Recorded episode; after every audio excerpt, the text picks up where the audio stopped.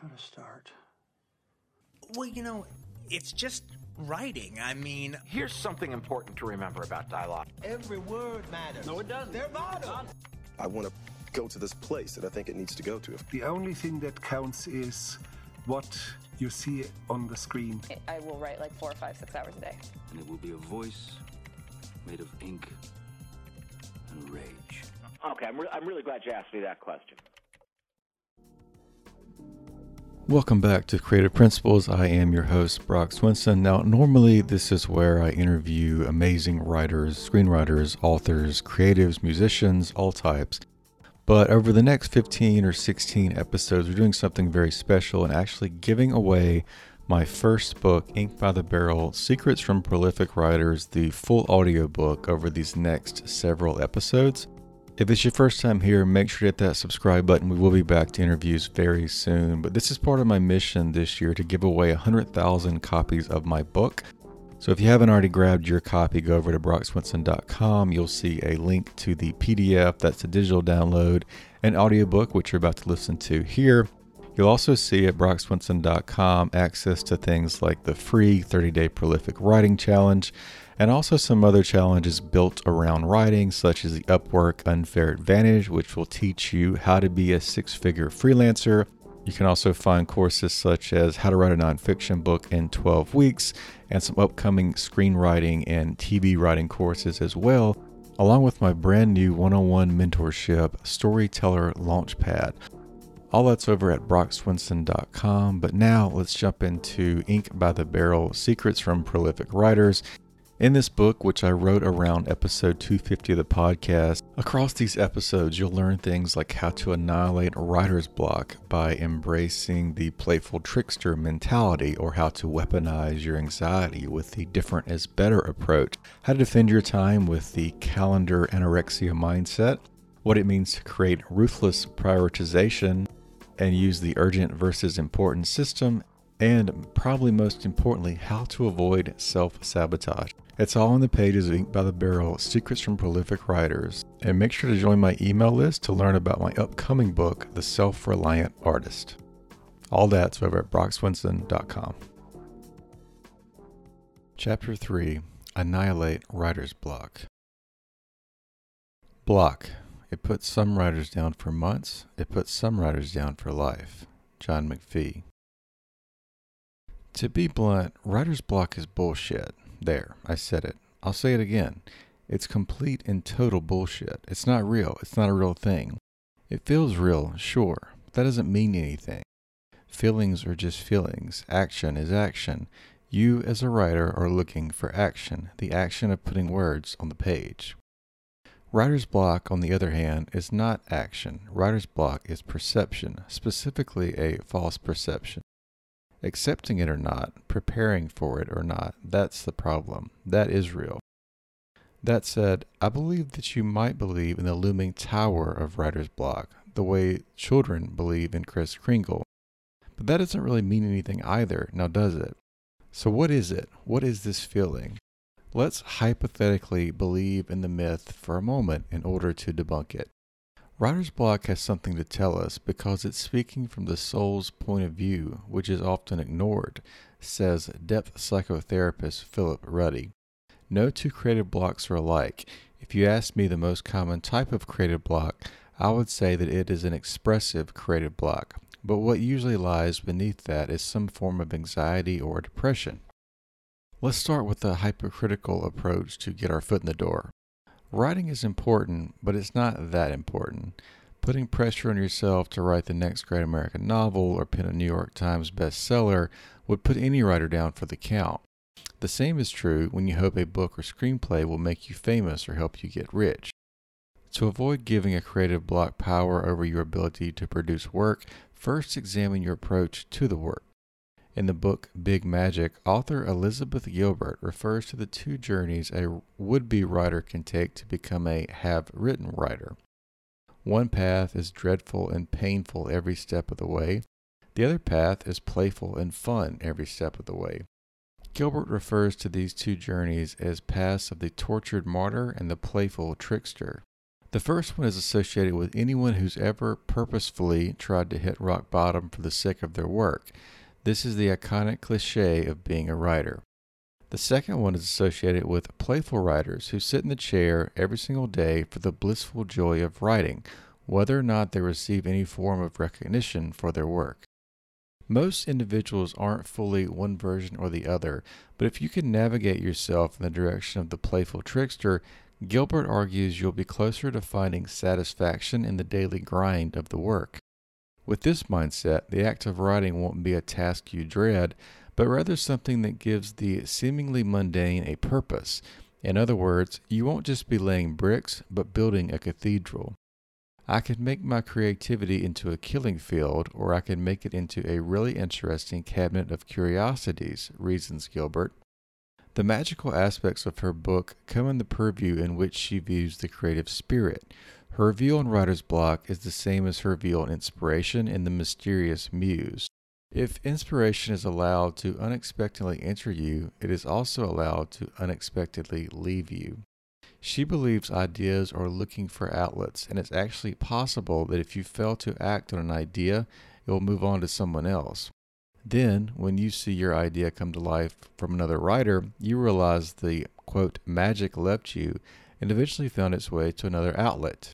Whether or not you buy into this idea, the sense of urgency she creates around getting ideas on paper is valid. If you don't capture the opportunity or the gift of an idea, the gift will find someone who will. Personally, I don't agree with everything Gilbert says in her book, but I do believe that if you believe it and it helps you write, that's what matters. If sitting in your chair at a specific time of day brings a mystical muse to you, then sit in your chair. The same is true for standing on your head before you write or downing a few creatively infused espressos. Whatever gets you to write, do it, assuming this something is legal. But you must write whether or not you feel inspired.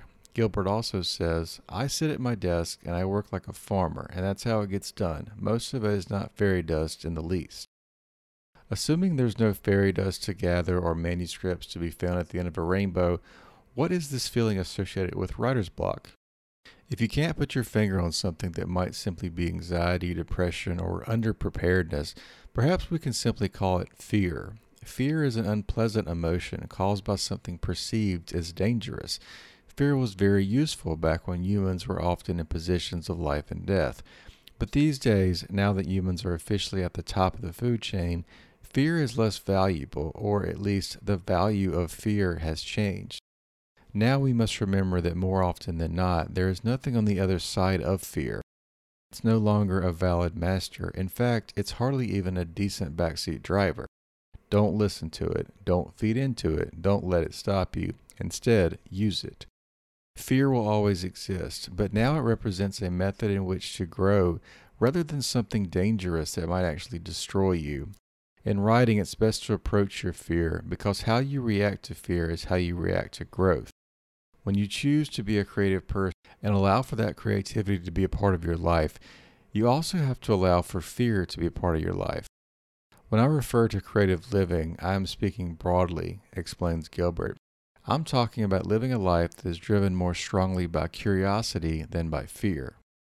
Every writer experiences fear because fear is nothing more than a lack of security, a feeling of the unknown with respect to that which makes you uncomfortable. I'm scared, admitted Harper Lee after the monumental success of To Kill a Mockingbird. When you're at the top, there's only one way to go. A lack of fear comes from comfort, but being comfortable reflects a plateau, not a mountain. Fear comes from being uncomfortable, as does growth. Each of us has an inner thermostat setting that determines how much love, success, and creativity we allow ourselves to enjoy, writes Dr. Gay Hendricks in The Big Leap. When we exceed our inner thermostat setting, we will often do something to sabotage ourselves, causing us to drop back into that old familiar zone where we feel secure. Security is not what's important, growth is what's important. You need to aim beyond what you are capable of achieving in order to grow as a writer and as a person. If you can't handle the small moments when the stakes are low, you won't show up in the big ones, writes Benjamin Hardy. This particular writer has a culture wall in his home where one of the inspiring quotes reads, better prolific than perfect. So, how do you handle the small stakes to later conquer the big stakes? Consistency, for starters. But let's break down the four steps every writer needs to understand and differentiate one from one another. Stage 1 Idea creation and research stage. Stage 2 Write and unload stage. Stage 3 Revise and edit stage. And Stage 4 Market and promote stage. If you're in the idea creation stage, you're not in the writing stage. If you're in the writing stage, you're not in the revising stage, although you're always somewhat in the marketing and promotion stage, but more on that later. A lot of novice writers are so excited to, quote, have written that they jump the gun during the idea creation and research stage and move right into the writing and unloading stage. This doesn't work. And if it does work, it doesn't work long enough to make a career out of it. In The Art of Memoir, Mary Karr writes, You think you know the story so well, it's a mansion inside your head, each room just waiting to be described. But pretty much every memoirist I've ever talked to finds the walls of such rooms changing shape around her. In order to see the mansion as it will end up on the page, it's vital to understand the differences between those various stages of the writing process. Nonfiction stories require research, fiction stories require research and patience. Memoirs require research and inner exploration. You know you don't know what you're doing if the lines are dripping out like honey from a jar, says screenwriter Aaron Sorkin, who famously wrote every single episode of The West Wing for four years and countless movies and television series ever since. Take your time, do your research, think about your high concept idea, then decide to start writing. In simple terms, it's the difference between playing offense and defense. There are different motives behind the different stages of the writing process. Sometimes you charge ahead, sometimes you hang back. To do either well, you need to know where the metaphorical ball is and where you need to be. But if you stay in the story too long without putting it on the page, you will also find ways to suffer. The difference between mad people and sane people is that sane people have variety when they talk story, writes author Maxine Hong Kingston. Mad people have only one story they talk over and over. It's work, it's labor, basically, it's supposed to be hard, but it's not impossible. As Chuck Close says, inspiration is for amateurs. The rest of us just show up and get to work. You want it to be a little hard because if it wasn't hard, everyone could do it. Every day that you write is a day someone else didn't write, but every day that you don't write is a day that someone else did write. As you move forward, you pass barriers where others stop and where you may have stopped in the past. The key is to be efficient in the ways in which you work, rather than to kill yourself trying to be effective in things that don't matter. The labor is there to help you grow as a writer. And the more often you pass these barriers, the easier it will become to pass the next one. As former Navy SEAL David Goggins writes in Can't Hurt Me, the reason it's important to push hardest when you want to quit the most is because it helps you callous your mind. It's the same reason why you have to do your best work when you are least motivated. It's the only way to expand your mind. Embrace a path that appears to be more difficult with clear vision. Vision brings clarity, clarity brings focus, focus brings success. Easy choices make a difficult life, difficult choices make an easy life.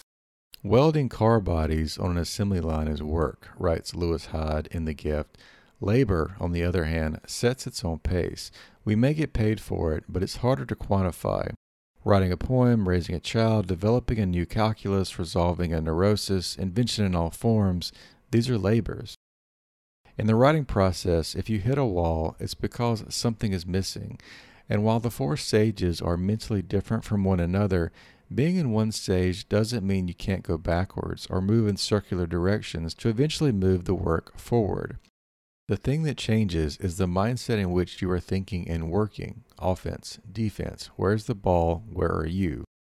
Ruddy, the therapist mentioned earlier in this chapter, also told me many writers will metaphorically invite their inner critic to sit down with them while they're in the creative process and wonder why they're getting stuck.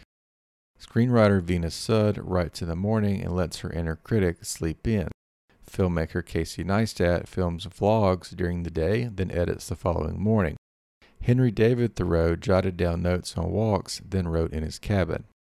You must separate the different stages of the writing process to avoid perceived blocks. If you find that writing is hard, it's because it is hard, writes William Zinsser.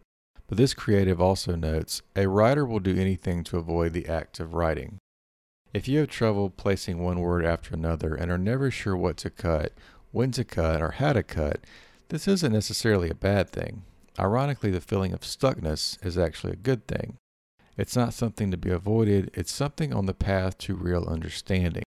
If you don't know what to write, you might be closer to finding something truly remarkable. When ideas come easily, it's because they're unoriginal. When ideas are unoriginal, they're also not authentic. So much happens when you sit at your desk and don't have an idea, says author David Sedaris in his masterclass. Writing is all about selection. You must choose one word over millions from the language then do it again and again. But as Mae Jemison says, you have something important to contribute and you have to take the risk to contribute it. So, what if you could look at the work another way? What if you could be the prankster rather than the martyr? What if writing came easily? If you can find a way to remove the pressure you associate with writing, it can. In a live conversation between perhaps the two most famous novelists alive today, George R. R. Martin asked Stephen King how he writes, quote, so many books so fast. Representing the two sides of the struggling writer, Martin the martyr, King the prankster, the duo discussed something that might be classified as writer's block, or at least procrastination. Martin concedes he will often think to himself, I've had a really good six months. I've written three chapters. While remarking on King, you've written three books in that time. So what gives? For starters, their goals are the same but different.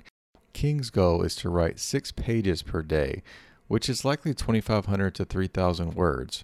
Martin's goal, on the other hand, is drastically less.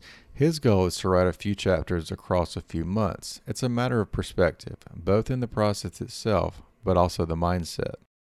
Mostly I try to get six pages in per day, King says, admitting there are many distractions in life. Entropy tries to intervene, he says. Both of these writers have calloused minds, perhaps even more hardened because both claim they do not use outlines. The idea of Martin keeping the entire story of Game of Thrones in his mind is enough to give anyone writer's block. Despite their output and eventual fame, it's not a good idea for most writers to take this approach to writing. The rules are what makes the writing happen. Breaking the rules is what creates writer's block. It's that simple. Know the rules of your craft. Once you have a firm understanding of the rules, then you're free to break the rules. But if you find yourself stuck, know where you went wrong. Hint, it was when you abandoned the rules. Writing is not easy, but it is simple. Place one word right after the other. Repeat. You don't need complex sentences to express complex ideas, writes Paul Graham. A self respecting artist must not fold his hands on the pretext that he is not in the mood, writes Chayefsky. Get in the mood, simplify your idea, annihilate the perception of writer's block. But here's the final reality of this myth known as writer's block there is no blank page. If you're writing a novel, there are countless examples to pull from for inspiration. If you're writing a screenplay, there's an act structure to follow. If you're writing genre, there are rules within the genre that the audience or reader actually expects to see. There are even ways in which you riff with yourself on stage at a comedy club. Pete Holmes refers to it as a conversation with your anxiety. It's not about the words, he explains. Holmes, along with Brian Regan, Jerry Seinfeld, and Jim Gaffigan, all present different tones of voice on stage to represent themselves, but also other tones to reflect what the audience might be thinking. They use the anxiety to help shape the act, and they've mimicked their heroes to find their own voices. Weaponize your anxiety, mine from your depression, destroy your underpreparedness. This way, you will realize the reality of what you perceived as a block. There are nothing but sources of inspiration around you. Zinsser observes Our daily landscape is thick with absurd messages and products. Notice them. They not only have social significance, they are often just quirky enough to make a lead that's different from everyone else's. If you're stuck right now, right in this moment, Write about what makes you angry. Write about the things you care about. Write about the moments of realization in which everything that followed was forced to be different. If disaster strikes, don't waste the moment. Write about it. Report on what ails you. Still nothing? Words still dripping out like honey? Or are you making excuses? If you need a sense of urgency to finish your work, demand a deadline. A deadline weeds out the extraneous and the ordinary, advises Kevin Kelly. It prevents you from trying to make it perfect, so you have to make it different. Different is better. Pixar creatives famously proclaim that they do not finish films, instead, they quote, release them. This is dedication to story. You can always put in more time and more effort, but at some point it's time to let go and move on to something else. This is why a deadline is so important. When you have a deadline or even the inclination to simply sit down and write or do nothing else, you will find the time and motivation to write. If you've added everything you can to your routine and found that nothing works, perhaps it's time for subtraction. Perhaps you need to reprioritize your essentials. There's an iconic photo of author E.B. White sitting in his boathouse hard at work. His writing chamber is nothing other than a wooden shack with an open window. There's a wooden desk and a bench. To his right, there's a view of the lake. To his left, there's a barrel that doubles as his wastebasket. In front of him, there's nothing but an ashtray and a typewriter. No distractions, just a man and his thoughts. No distractions, just words on the page. Nothing but the essentials. Author Neil Gaiman describes his writing process this way I'm allowed to do anything I like as long as it isn't anything. What I love about that is I'm giving myself permission to write or not write, but writing is actually more interesting than doing nothing after a while. It's a solid rule for writers. You don't have to write. You have permission not to write, but you don't have permission to do anything else. For many of these pre tech writers, it was more satisfying to end the day with balls of paper on the ground than a completed manuscript on the computer. Sometimes you need to bring in the physical to support the mental. But if you find yourself doing nothing too often, you just need to start writing. Remove the editor, remove the pressure. Remove the mind if you have to, but get your hands moving. Write about something you can hardly remember, suggests Chuck Palahniuk in Consider This, his book on writing. Your body is a recording device, more effective than your mind. Use your other senses like scent, taste, smell, and the small tangibles that make up memories you can hardly remember. But then the real act of writing should come in the revise and edit stage. This is when you should finally give pressure a seat at the table. This is when you need to feel pressure to make the work something spectacular. The prankster is still driving, but the martyr is riding shotgun. As Marie Karr says, a story told poorly is life made small by words. If you've read this far and still don't feel like you have a call for which to take action, consider this. If you feel anxiety so much so that you can't pull a word on the page, you're not a writer. Do something else. If you feel depression so much so that you can't put a word on the page, you're not a writer. Do something else. If you feel underpreparedness so much that you can't put a word on a page, you might be a writer, but you're stalling.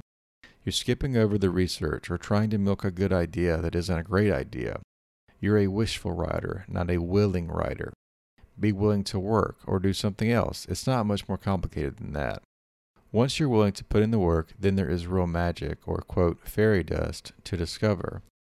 The longer you can be with the unresolved thing, the more beautifully it will resolve itself, insists Tom Spanbauer. But if you find yourself waiting on something, a response to a request, an outsider's opinion, an internal idea to come, then you're not doing enough. This is because you should be busy but not overwhelmed. You should have several projects in the works rather than one linear path so you can move in lateral directions. This defeats the so called block and allows you to work during perceived writing blocks. Focusing on one project at a time is ironically another spot where people get stuck. It sounds counterproductive, but in order to hit the target, you must first pull the arrow towards yourself. This doesn't mean multitasking, it means changing routes rather than waiting for repairs to happen. Sometimes the car's in the shop, but you have the gift of using the whole garage. Simply put another roadster on the highway. You control the pace and the direction. To steal from Gilbert one last time, you already know so much more than you think you know. You are not finished, you are merely ready. She goes on to say, If greatness should ever accidentally stumble upon you, let it catch you hard at work. Your own reasons to create are reasons enough. Thanks so much for tuning into the show. Before you take off, I want to give you a free gift. I'm giving you my first book, Ink by the Barrel, for free. That's the digital download and audiobook at brockswinson.com. Inside this book, you'll learn how to annihilate writer's block by embracing Elizabeth Gilbert's playful trickster mentality. Can learn to weaponize your anxiety with Kevin Kelly's different is better approach, and learn how to defend your time with Ryan Holiday's calendar anorexia mindset. There's just a few other ideas in the book Ink by the Barrel. It's also based on over 400 interviews I've done right here on Creative Principles. So go steal that book right now, Ink by the Barrel, to learn how to be a prolific writer. You can get your copy that's digital download and audiobook at brockswinson.com, B R O C K S W I N S O N.com. If it's your first time here, thanks for listening. We'll see you next time. Make sure to hit that subscribe button so you never miss an episode.